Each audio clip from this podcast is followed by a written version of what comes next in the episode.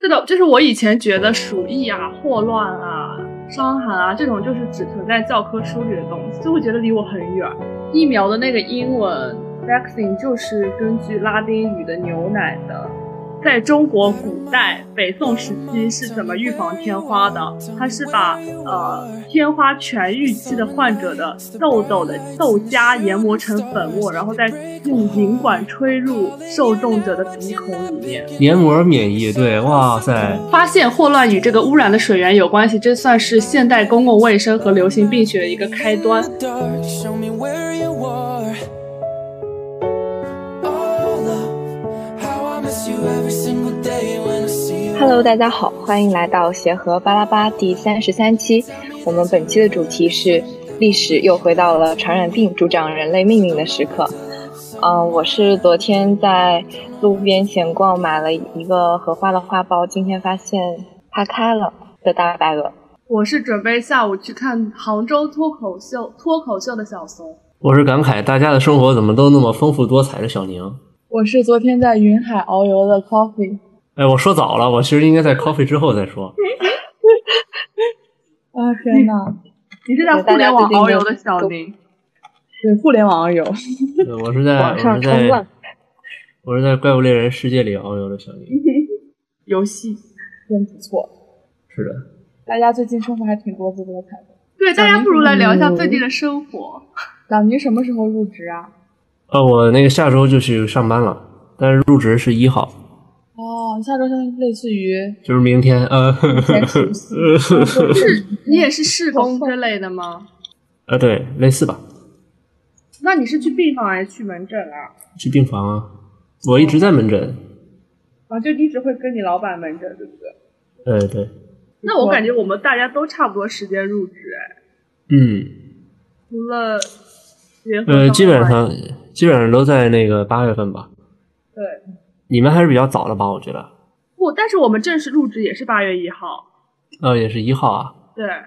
那就还好吧。我好像可能都是八月份正式开始，除了那个华西，我觉得华西他们还挺早华的。西从七月一号就开始了，对，但是他们应该是入职了之后也是去实验室嘛，所以可能就是对，工作压力不太一样。各有各的苦。小童最近在杭州过得怎么样啊？我就是感叹大家的看病方式太不一样了。就是每个对医你院的，你会风格发不现太一习样习惯可能确实还是区别非常大。对，习惯真的非常大，你要接受一种新的方式。就比如说这里的门诊量就会比协和大很多，人就很多，而且他们可以当天加号，就是患者来了直接加号吗？对，当天怎么加都能看上病的。而且他们的就他们的号是分呃专家号和普通号嘛，专家号是像就是挂到人的那种，但是普通号就是不挂人就挂一个号，但是啊，这跟这跟我们医院一样。哎、你们医院也是这样的是吗？对我们医院，比方说像我们科就是有一个普通号，然后这个普通号的话呢，就是呃几个主治会轮流去出。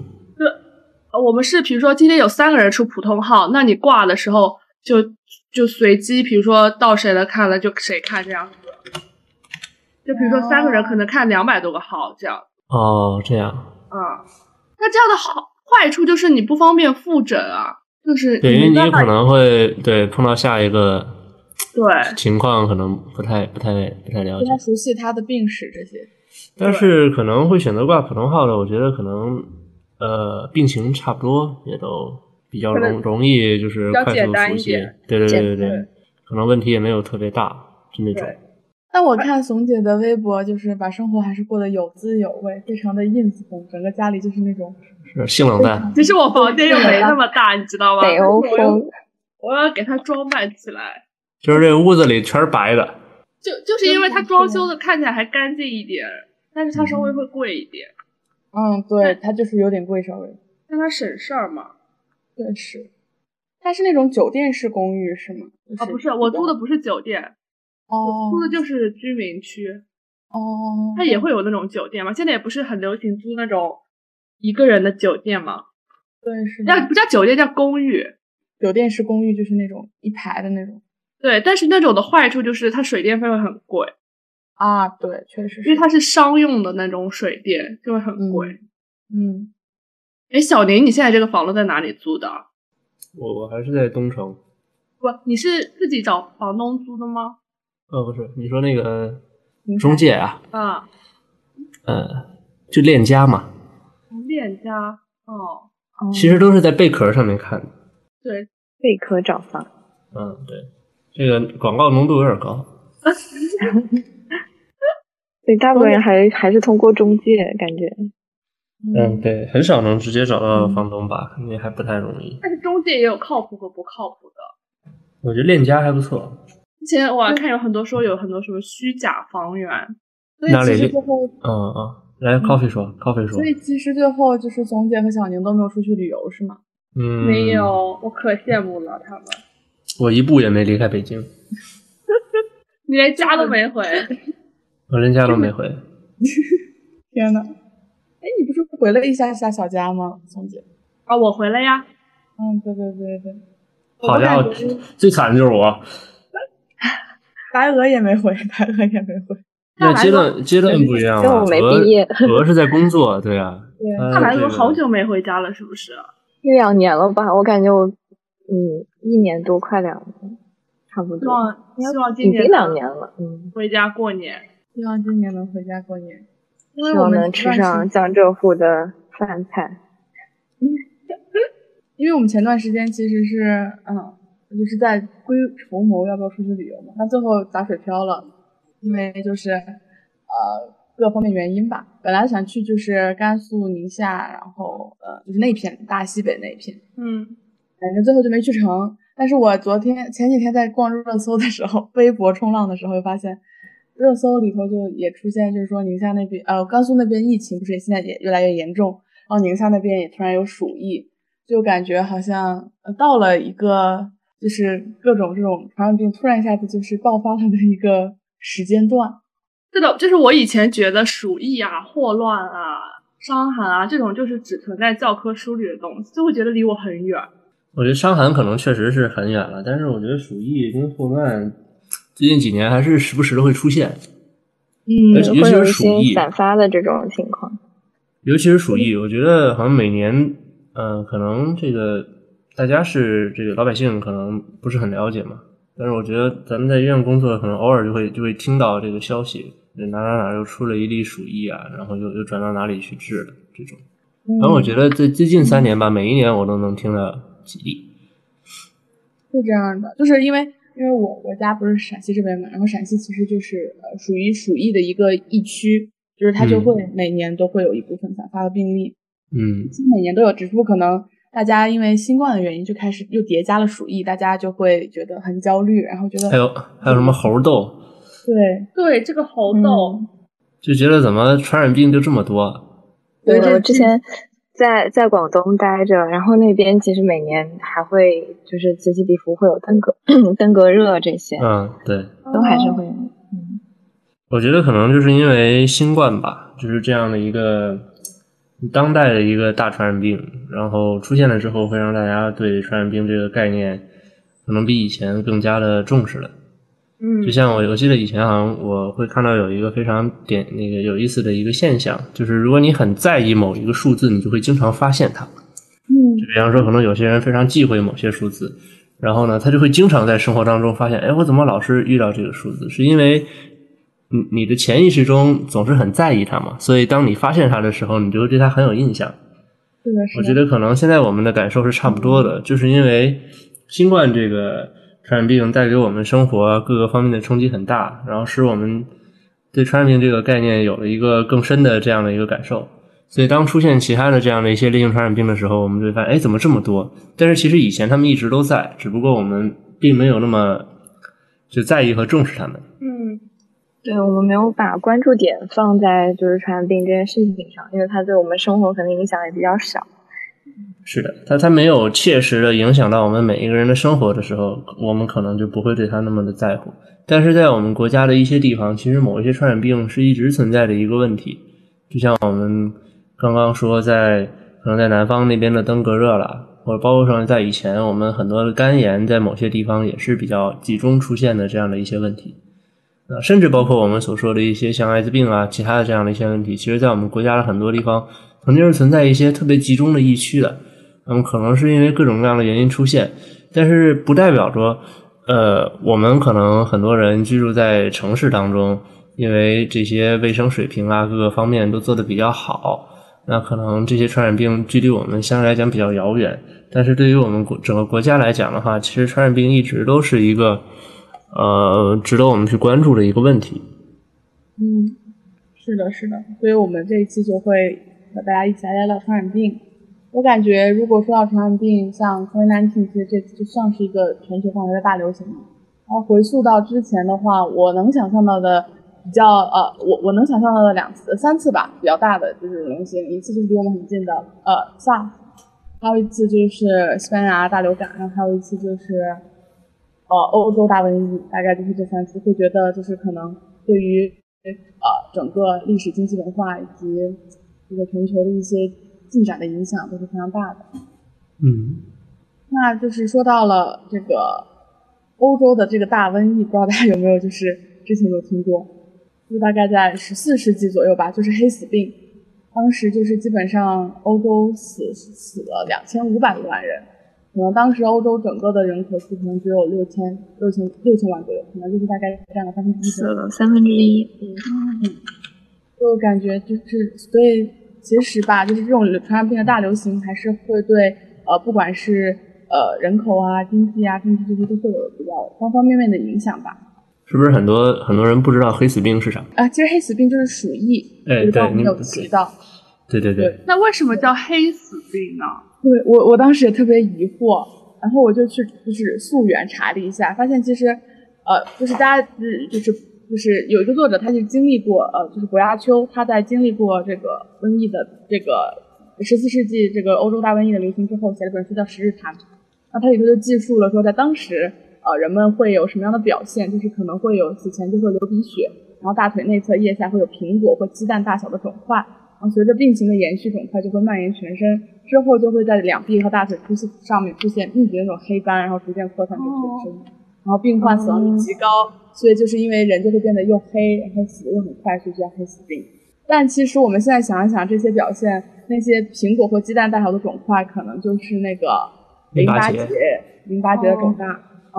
然后那些密集的黑斑，可能就是后期出现 DSE 或者是皮下出血呃、淤血一一般，对，浴血一斑，然后就还是很形象，就叫黑死病。对，就是也可以看到，就是我们对于一个疾病的认知嘛，就从曾经一个非常形象的这样的一个对于各种症状的表述，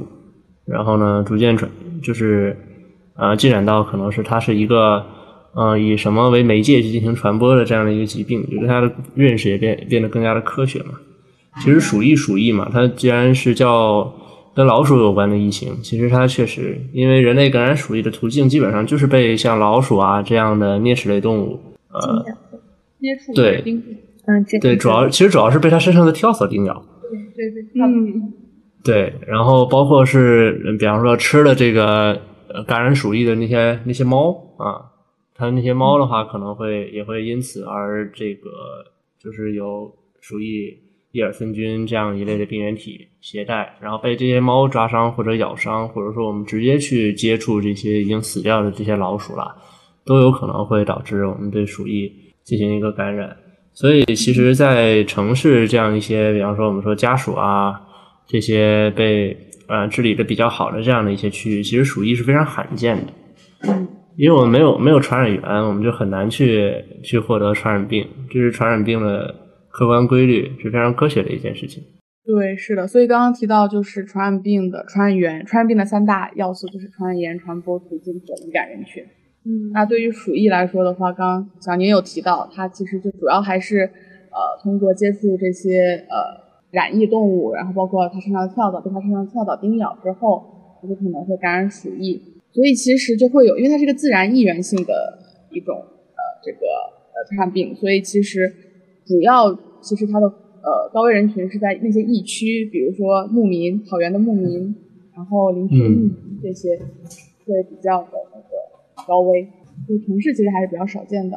然后当时欧洲流流行起来也是因为当时对说到这个，我就觉得嗯人人性啊，就是当时欧洲流传起来、流行起来，是因为蒙古国他们当时打一个海港城市，然后一直攻不下来，所以就向他们进行了尸体的投掷，然后那些尸体从古国人民感染了战士，感染了鼠疫之后的尸体，然后就投掷到了城市里。然后因为欧洲那个时间中世纪嘛，就很混乱，然后城市管理规划也不好，然后卫生条件也不好，然后就很快就流行起来了。然后因为它是个通商港口城市，然后就迅速的又播延播蔓蔓延播散，就导致了一个大流行。以前的这而且我感些觉战役真的是，战争确实是，就是就感觉这都已经是生化武器的那种东对，西。嗯，而且因为鼠疫其实是我国被列为了这个甲类甲类管理管理用啊，对甲类管理的传染病，除了鼠疫之外啊，除了鼠疫之外，还有一个是霍乱，混乱。霍乱。是的，是的。那鼠疫，我觉得把它列为甲类，还是因为就是鼠疫其实可以人和人，除了人和动物之间，人和人之间是也可以传播的，也可以通过飞沫传播。所以其实这个嗯它应该是鼠疫的一个亚型，就是肺鼠疫。对对对，就是如果它的这个感染影响到了呼吸系统的话，它就可以通过飞沫这些媒介进行传播。但其实鼠疫还有很多其他的类型，比方说像腺鼠疫，呃，或者说淋巴鼠疫，像这些的话，可能它的传染传染性就没有那么的强烈。所以针对于肺鼠疫和腺鼠疫的感染的病人来讲的话，他们的防护措施可能会不太一样。就前几天又有一例变鼠疫了吧？对，对，腺鼠疫是就是比较常见，然后稍微它的病情发展以及症状会没有肺鼠疫那么严重，呃，是的，缓和一点。缓和一点，对，就相对比较常见的。主要就是那个它的表现，就是刚刚其实也有提到，主要就是一个腹股沟淋巴结肿大，嗯，我看还然后说还包括有好多其他类型的鼠疫，还有什么？什么主要最常见的好像肠还是鼠疫、盐鼠对盐疫、鼠疫皮肤鼠疫，嗯，其实很有意思，我觉得像鼠疫啊、梅毒啊这一类，就是以这个，就是他们这一类病原体都很有趣，就是他们感染到哪里，就会发生在就就会有有相应的这样的一些一些一些疾病出来。嗯，对对对对对，包括整个其实整个梅毒它这个进展的过程，就是其实就是梅毒病原体它在不停对向向你的核心去去进展的这样的一个过程。对，你会看到它是一个不断去进攻人类这个器官高地的这样的一个过程，我觉得还挺有意思。我们一会儿再讲。而且就这像些攻略城池，我觉得这些传染病就是它一般都会有皮肤的表现，就很多都会有皮皮疹的问题。对对对，因为皮肤这个器官非常大，因为既然是病原体在攻击人类嘛，那皮肤又作为一个天然屏障，所以那肯定，你想哪个打仗的时候、攻城的时候，城墙上面不得出几个漏儿，那还是很好理嗯解的。哎嗯我就想到那最大个的器天官花，对，天花好像也是这样子，就是因为它表现在皮肤，所以就是有那个天花疫苗的发现，其实也是发现，诶，就是有一部分这个，呃，挤奶工，然后他手上有这种，呃，这种就是牛牛牛被就是牛之间互相传染了之后，它也会这个感染到这个挤奶工，然后这个挤奶工手上也会长这种疹子，然后但是他们手上长疹子的这部分挤奶工呢，它却不会就是有这种呃人人传人的这个天花的这个感染的问题。然后之后就是发现，哎，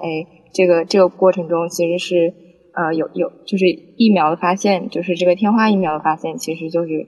在这个过程中呃对出就是现的。我觉得疫苗的那个英文 vaccine 就是根据拉丁语的牛奶的，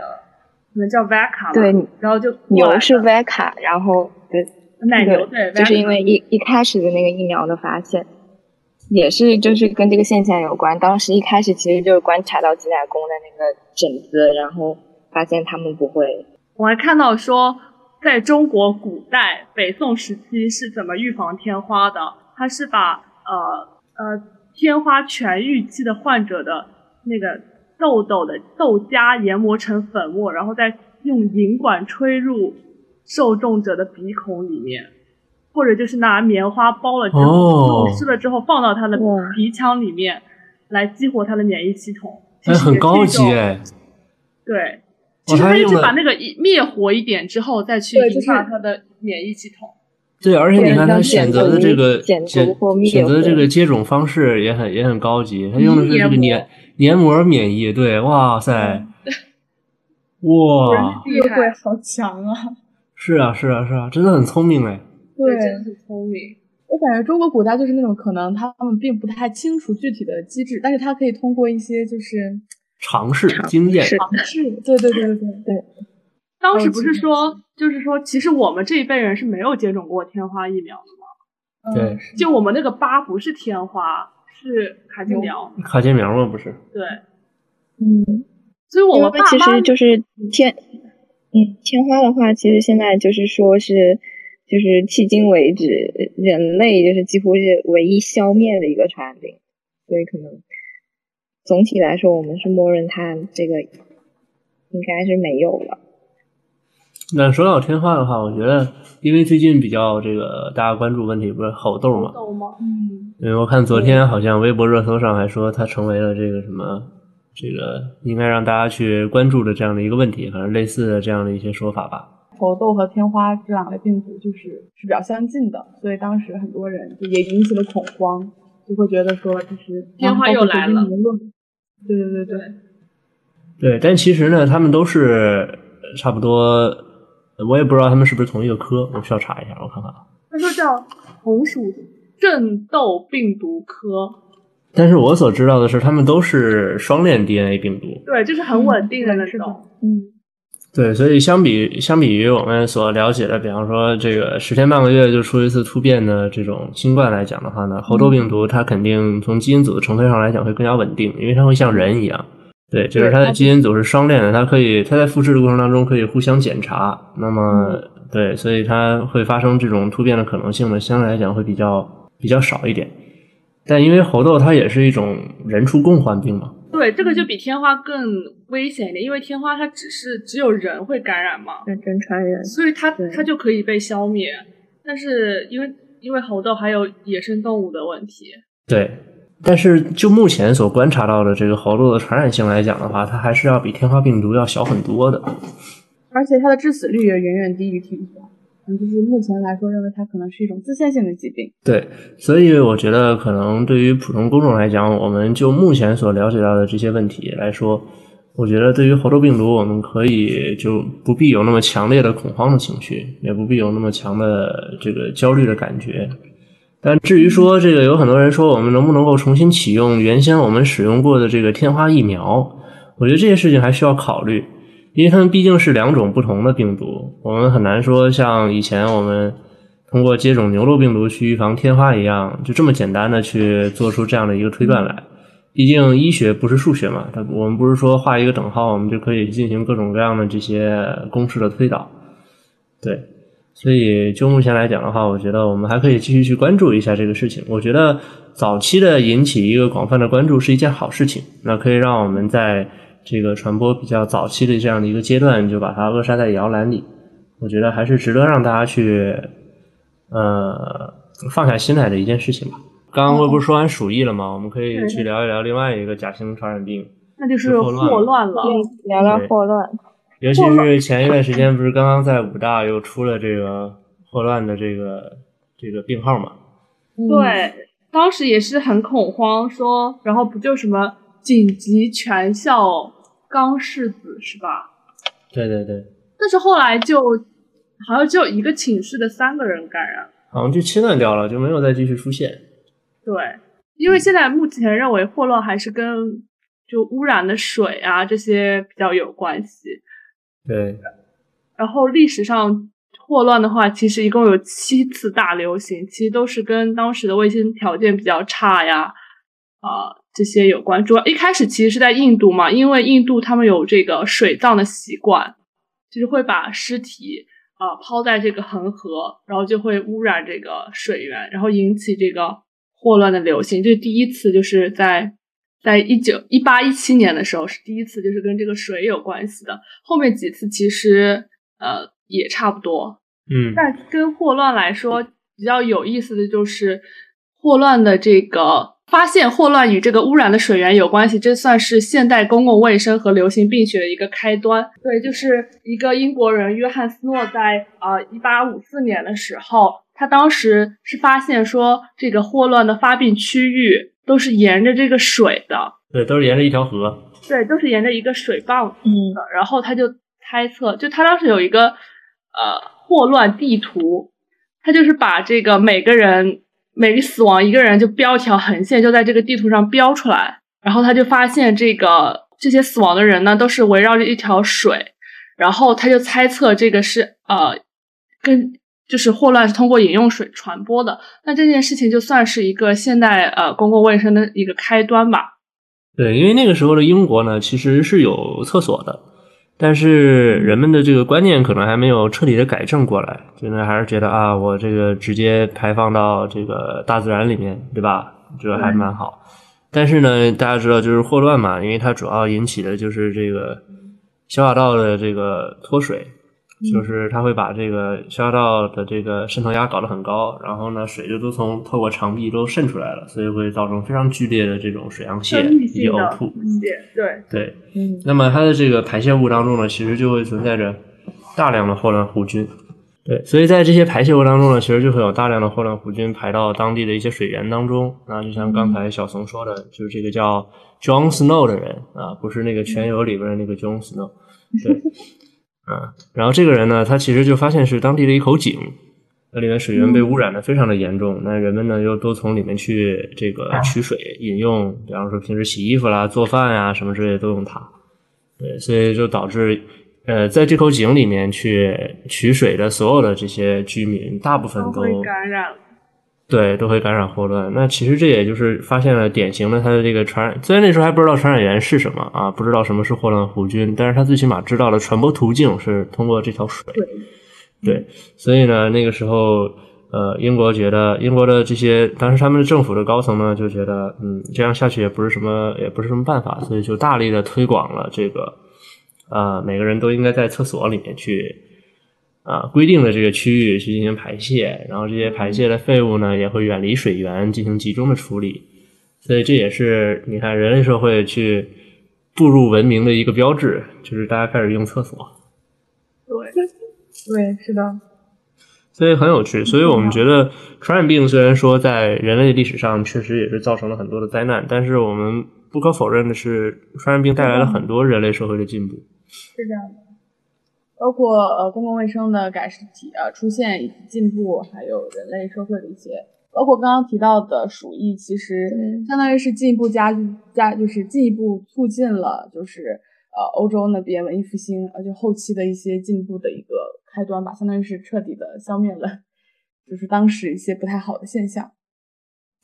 对，包括像对也整个啊，白俄你说，嗯，就是其实还是想强调，就是我觉得在跟传染病斗争这个过程中，一个是公共卫生这种概理念的这种建主线的这个发展，还有一个就是，呃，有这个疫苗，然后还有这些抗生素的这些发发现，我觉得也是非常里程碑式的，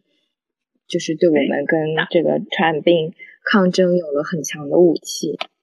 大白鹅就是你作为一个全科大夫的话，你们会去对公共卫生有一定的了呃学习是吗？因为我觉得我们对公共卫生的了解会比较少。对，其实我我觉得就是我一我一开始接触到这个工位，其实还是从预防方面开始，然后其实呃小到就是嗯，比如说今天我还是想主要就讲一讲，比如说疫苗接种啊这种，就是嗯呃可能平常这个社区的家庭医生他需要了解的就是。嗯，这个呃，这个社区如果有一部分这个呃新生儿、婴幼儿，然后他的这个疫苗的接种计划，其实包括大家平常都觉得可能疫苗跟这部分人更有关系，然后我们可能平常呃需要的就是女性还有这种 HPV 的疫苗的接种，然后除此之外还有一些就是补接种这个乙肝啊。其实，呃，我我记得我在轮转老年科期间也也也有了一个，呃，就相当于是一个新知识点吧，就是老年人的这个疫苗接种，我们常听说的可能就是，比如说这个肺炎的这个疫苗，嗯对流感疫苗，但对，其实带泡这一点，呃，倒是大家可能意识的比较少的，就是呃，老年人其实他还是比较会常见面临到这个呃带泡这个病毒感染的问题。然后嗯这个其实带泡这个其实就是我们常常说的，就是这种会有这种神经痛，然后身上也是会长了那种呃泡泡状的条这种状、带皮状疹，、单侧的，对沿沿沿神着这经个神经分布的这种这种小小水泡，然后缠腰之龙后嘛它会对对他，他对他对老年人的困扰比较大，就是因为老人老老年人的免疫力下降之后，其实比较容易感染，然后遇到了这个时候的后期还会遗留一个呃神经神痛，经会痛非的常问影响题生活质量。对，嗯其实这个带泡其实也是现在在逐渐就是被推广和普及，希望老年人能接种的。所以其实，嗯在我们不同的时间段里面都有这个不同的疫苗接种，其实就是走在了最前面，就是说预防大于治疗，就是我们希望能够把预防这块做好里面的一个小的环节，其实就是这个疫苗的接种的问题。就是很很多建议这个老年人去接种一些像流感还有肺炎疫苗呢，其实是考虑到老年人会有很多的基础病，那比方说包括有一些有那个老慢支的，嗯对吧？然后对哮喘的，嗯他们很多会 COPD 对发生这种急他们如果患性了感染的话，就会加重。对他们发生急性加重的很多原因都是因为感染嘛，所以有些会推荐他们去接种这些，比方说六联啊，或者说季联的这种肺炎的疫苗，然后每一季啊，当季流感季之前呢，都去接种这个流感疫苗。虽然说可能，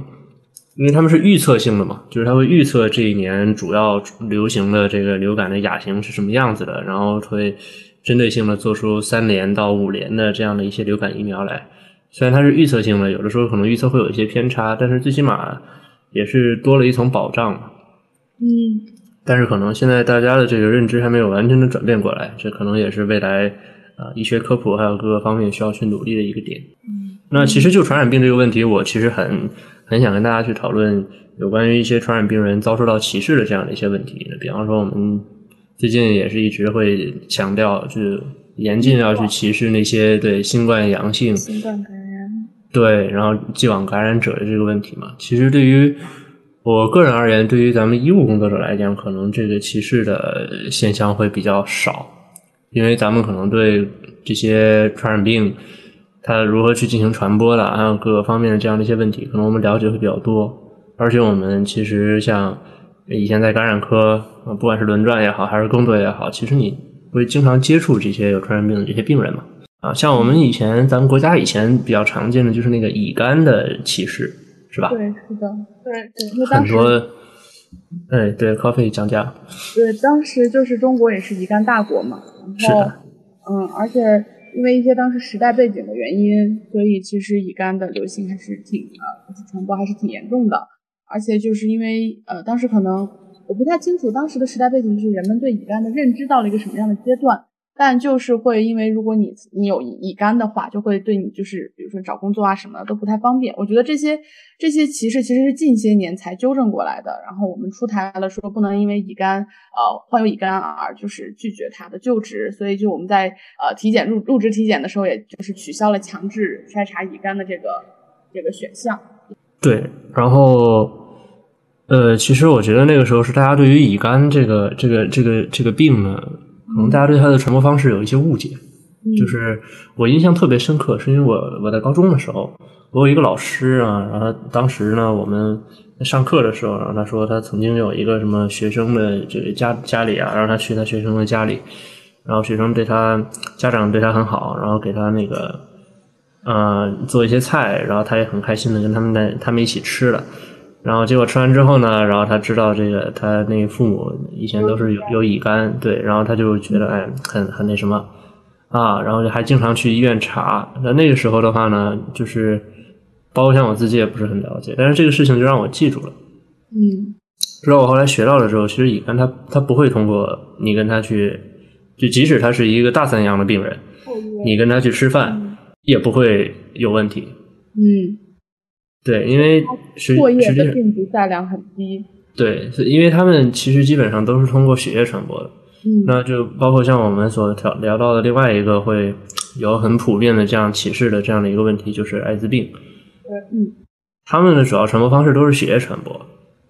是的，是的。就或我者记说得当时或者说是体就是一些比体液较传对明显的体液传播。嗯对你像我们前一段时间，可能大家对这个艾滋病呢，每年都会有一些宣传嘛，说啊，你跟这艾滋病的人共用厕所啦，一起吃饭啦，浴然后一室起澡堂，就对会有时候去公共澡堂会传染艾滋病。对，这些都不会的。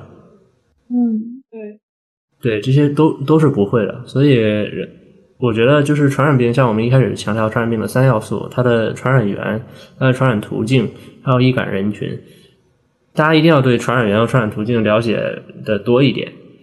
对，是这样的。就是我记得我可能初中的时候，我们老师就有有一次放了一个，就是各大港星拍的一个关于艾滋呃的一个科普短片吧，你记得什么阿萨呀之类的，刘德华之类的，印象深刻。然后就是说，呃，其实就是说一首歌，然后大概意思就是说，你和他拥抱握手其实并不会传播，然后你们一起嗯共餐也不会传播，所以就是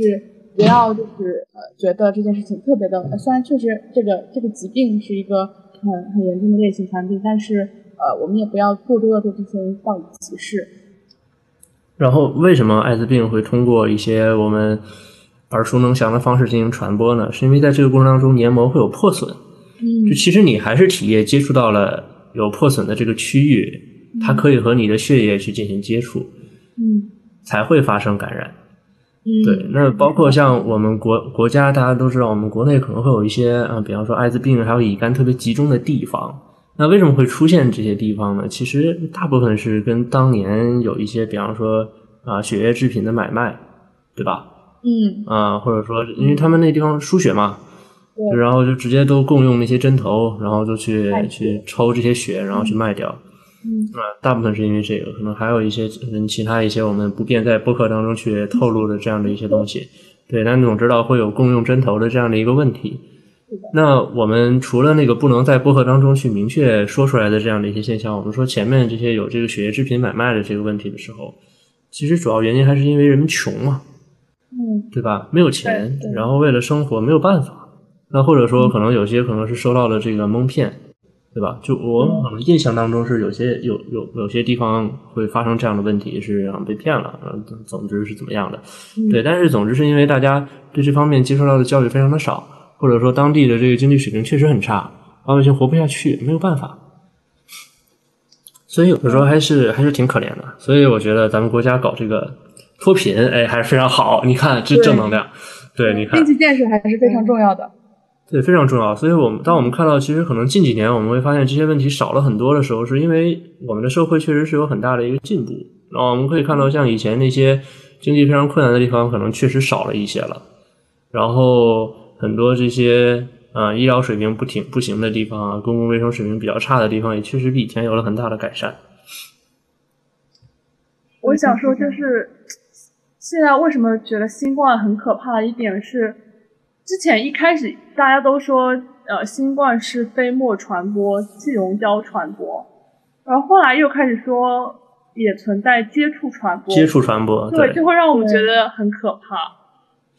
主要就是对我们对这个病毒其实啊，目前的研究有进展，但是依然不是那么的透彻，所以大家就会对未知的东西总是会产生恐慌。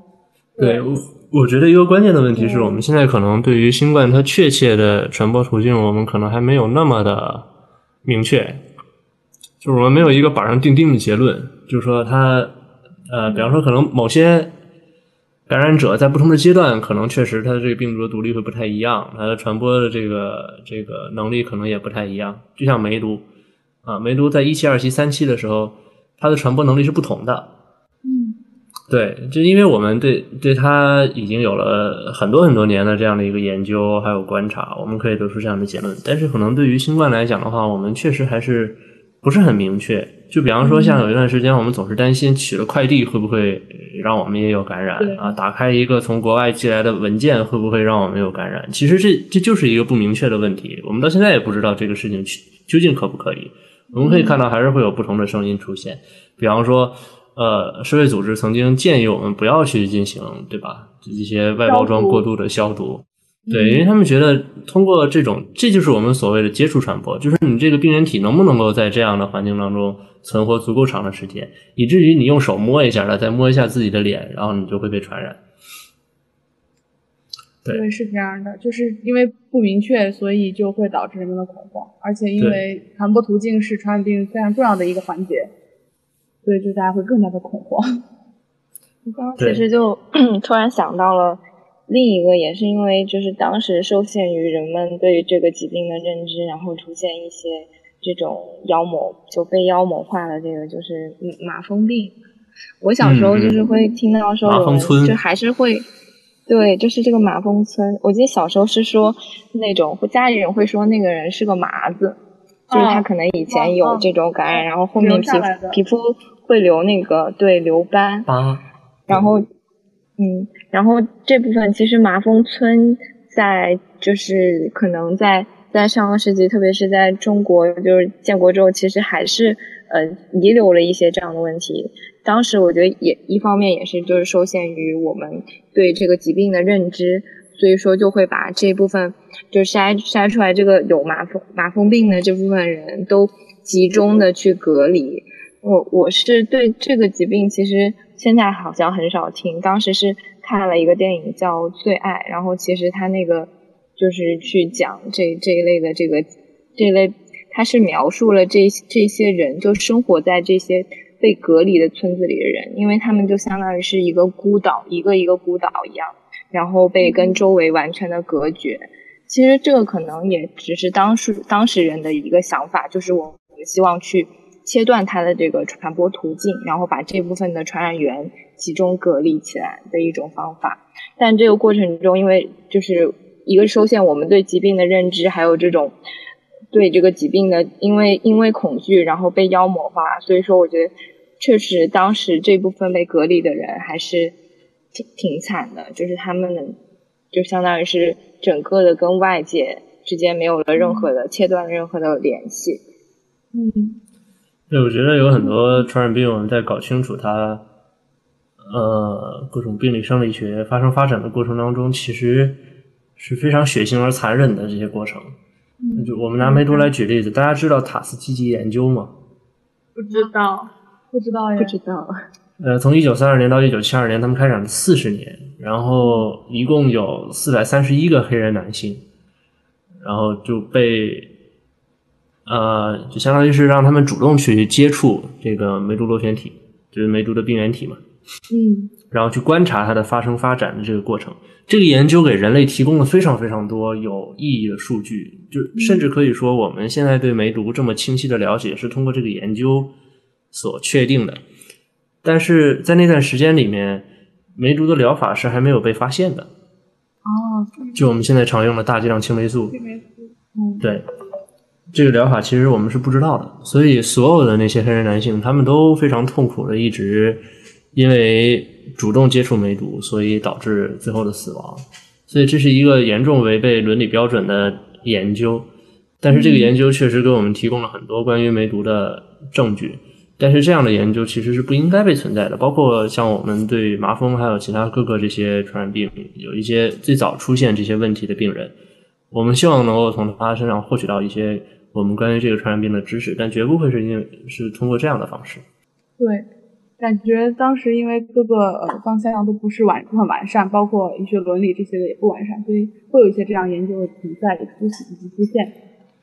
但是确实是付出了惨痛的代价，然后获取了这个一些对于我们后后后来的医学发展有很重要的一些影响。而且刚刚就是说到嗯隔离以及这些比较残忍的事情，以及医学发展的开端，我就突然想到，呃，之前在学伤寒的时候，就会被反复提到的一个著名的人物叫伤寒玛丽，丽，嗯，他其实是一个伤寒杆菌感染，然后导致的这个伤寒的患者，但是他其实是没有症状的，他是这个无但是他慢性携带者，对慢性携带者，就是无症状携带者。然后，但是最搞呃比较呃这个嗯、这个有趣的是，他是一个厨师，所以其对实这个而这个疾病主要就是通过粪口传播嘛，对那就会导致他一个厨师，然后又携带了这个病菌，就会导致这个如果他当了厨师呢，他服务的人群就很容易去感染伤寒。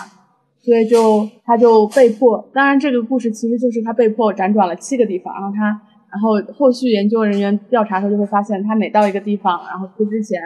该区域都会有一个小范围的呃伤寒的流行，然后就怀疑，当时还对伤寒没有什么呃认知，然后就怀疑可能是他导致的啊、呃这个这个疾病，所以当时他们就会把她觉得她是恶魔的女人，就觉得她是在播散疾病。但后续就是通过她的血液啊、体液以及粪便的这个化验，就会找到这个伤寒杆菌。然后后来就是直接把她就是呃一个人隔离到了荒岛上面，就是集中隔离她一个人。最后其实结局也挺凄惨的，她最后其实是死于了肺炎还是肺结核，好像。然后但是嗯不是死于伤寒， 但是他是因为他他是个厨师，可是他上完厕所又不洗手，对，对，这也所是一个以原因啦。然后对炒饭所以的时候还一直咳咳 咳，对，所以其实你说他最后虽然结局是挺可怜的，但是嗯他也还是没有不对做好手卫。生你怎你怎么能当个厨师，你做饭之前不洗手 呢？你这啊也对吧？嗯，所以提但醒大家，就是手卫生的重要性。手卫生。所以说饭前便后要洗手嘛，朋友们嗯要洗手。打小爸爸妈妈就这么跟我们说。是很重要的。我那天看了一个搞笑视频，是一个小男孩洗手还是洗脸，超快就， 就我感觉那个水水龙头水柱都没有断掉，他就手这样咔一下就好了。 这就是好敷衍啊！可能打算给水龙头一个惊喜。趁水龙头不注意，我对我洗完。了，对，我真趁小男头不注意，我就洗完了手。但我感觉我开始注重手卫生，真的是进医院见习轮转之后，然后我就哎开始确实非常的注重手卫生，就确是实基本上每天要洗好多遍手。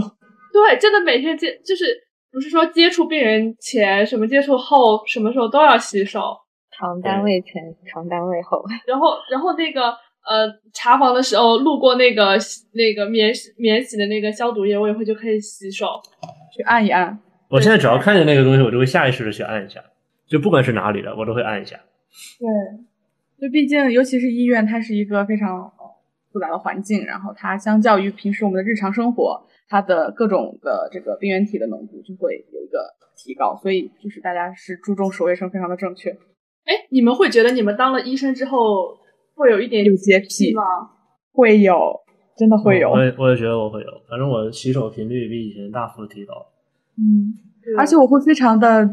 就是去游泳以及去水上乐园，就会有一些心内心存有一些芥蒂。对，因为游泳馆也是，前段时间不是有好好多孩子感染腺病毒嘛，哦就是因为去游泳，那游泳嗯是的池的消毒卫生做的不好。嗯，而且现在很多游泳馆它可能每每周只消杀一次或者两次，然后就到后期它的那个病原体浓度一下就上来了。反正小很多小孩儿在里边尿尿很讨厌。对，主要这个你管不住。就是哎你呀不会，我监督以监前管这跟你件们事说情哎一个真实的情况，然后以前我在那个又要到屎尿屁我已经了开始烦，躁了。真的是，就是那还你你在水里，你在游泳池里尿尿呢，不让别人知道，那也不会怎么样，对吧？无非就是你正在尿的时候，这个人如果游过去呢，会感觉到局部的水温有升高，但是他可能也不会想太多。但是如果你上火，你就不要继续在游泳池里尿尿了，就是哎呦那个黄的呀，就是那一片，那都绿了，你知道吗？那个水。哎呦我的天！就就在我面前，就我就看到，哇塞，真的很暗，我天！哎，救命我啊！脏了，就真的是我脏了，我就是一立刻游出两个泳道以外，然后试图把自己游干净，但是越觉越游越觉得自己脏。可是是同一片水域啊，所以我刚下水就就又出来了，我的天，太天痛苦哪了。太可怕了。现在小孩儿都很没有教养，真的是就戴着那个泳帽泳镜，我也看不出来男孩儿女孩儿。但就是就就是主要这件事情吧，你你还没办法监管这个事情，就是你没办法发现它，因为在水里，我就感觉他们就是，唉，就很无语，所以就会对这种事情怀有芥蒂。包括去水上乐园也是，然后会觉得也很脏，而且我觉得水上乐园的消杀可能还没有泳池做得好。对，我们做的更差。嗯，我但是不是说哎但大家是不能去游泳啊？不是说不能去，嗯对对，游泳还是个就是非常好的运动。对是的对是对的对，你就尽量少呛水吧，啊哈！你呛水了呢，你也就别想我们今天所讲的这些东西。你要是想到了吧，反正你就相信自己的免疫系统吧，好吧？还有就是尽量保持皮肤黏膜的完整，然后再下水。对对对对对，身上有嗯伤口啊什么之类的，尽量还是不要去。对但游泳还是一个非常好的运动项目呢，都很推荐。游泳真的很舒服，就是感觉整个人轻飘飘的，不会有太大的身体自重的影响。我好后悔在清华没有学游泳啊！你主要是你生的早，你晚生两年，你不游泳，不学会游泳没法毕业。所尝以试游泳了。一六级你们也是这样的吗？没有，我们不是，好像是从一七还是一八级开始，呃，一七年、一八年入学好像才开始有这个规定。就一定要有有学会游考考过游泳才能那个啥？对，对对对，是的。我我我们感觉好可像能也是有，就是游泳课一定要过才可以。是不是因为跟那段时间是什么溺溺水的这个发生率提高也有关系啊？对，有一段时间经常发生溺水的情况，所以好像出台了这个政策，我觉得蛮好的。大家掌握一门这个技术，还是能救自己命的技术也挺好。对，是的。就但是是我其实我感觉人类有一个有一项本能，就是会狗刨。我感觉其实如果你不会游泳，但是你会浮，你就可以狗刨。对，之前不是有一个有一个男的掉进长江里了，还是怎么的？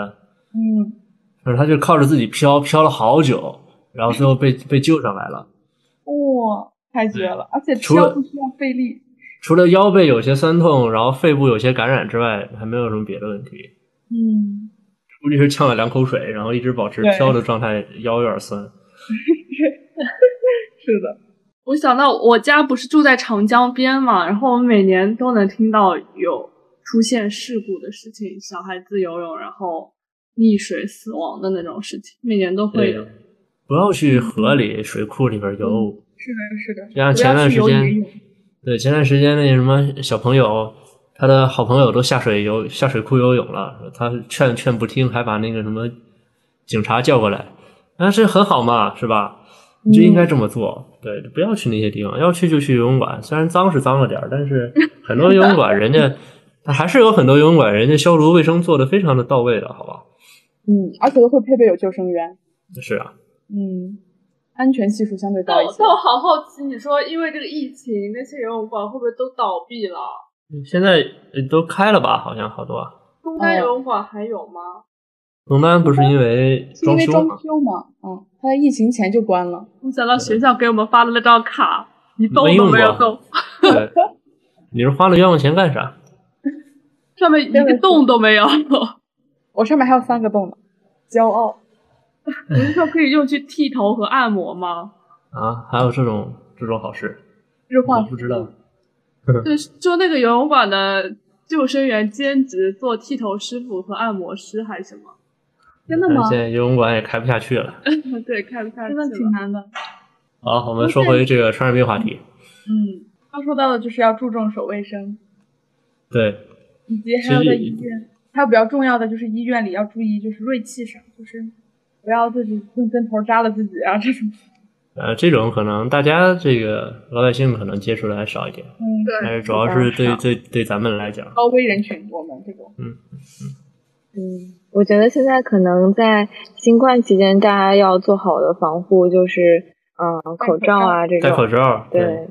洗手也很重要。对，是的，而且我感觉手卫自从自从就是新冠，我的个人感受就是新冠后啦，诶诶，二零年之后我们开始戴口罩，我感觉我每年秋冬季生病的几率都降低了，就可能因为戴了口罩，然后流感其实就是不太容易被传染传播了，减少呼吸道传播疾病的感染。发生率。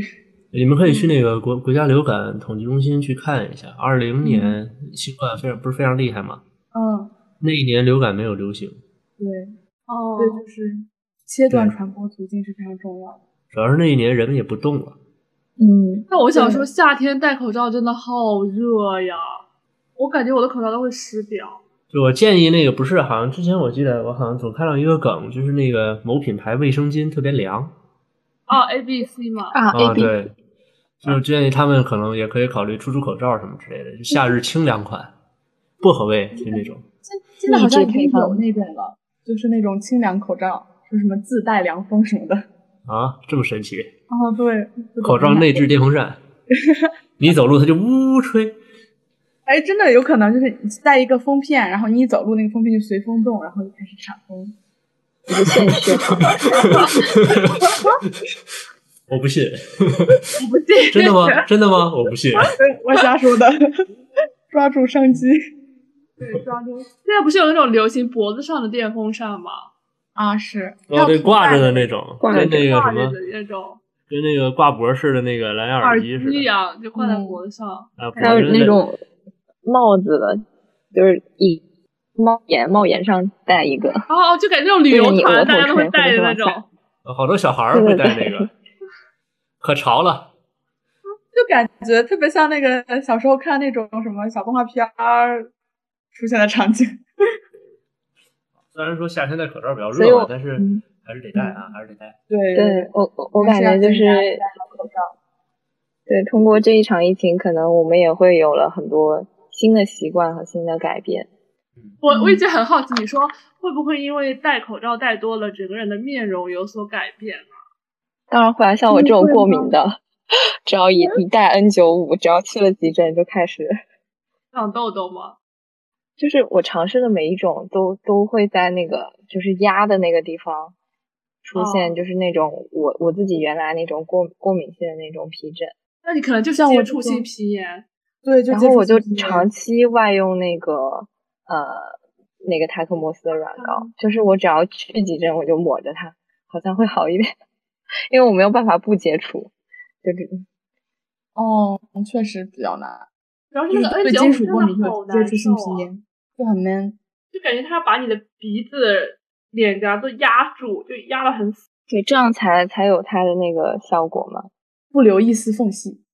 不给病原体一丝机会。但现在还有很多那种很好看的口罩，就口罩时尚也开始变成一种，对，趋就变成一势种时尚了，时尚单品，对吧？嗯，然后有的人会在口罩上戴个链子啊什么的，你有见过吗？我好像在嗯病房有有见过有有有有就是一起一期级的实见见实习同学见习同学有戴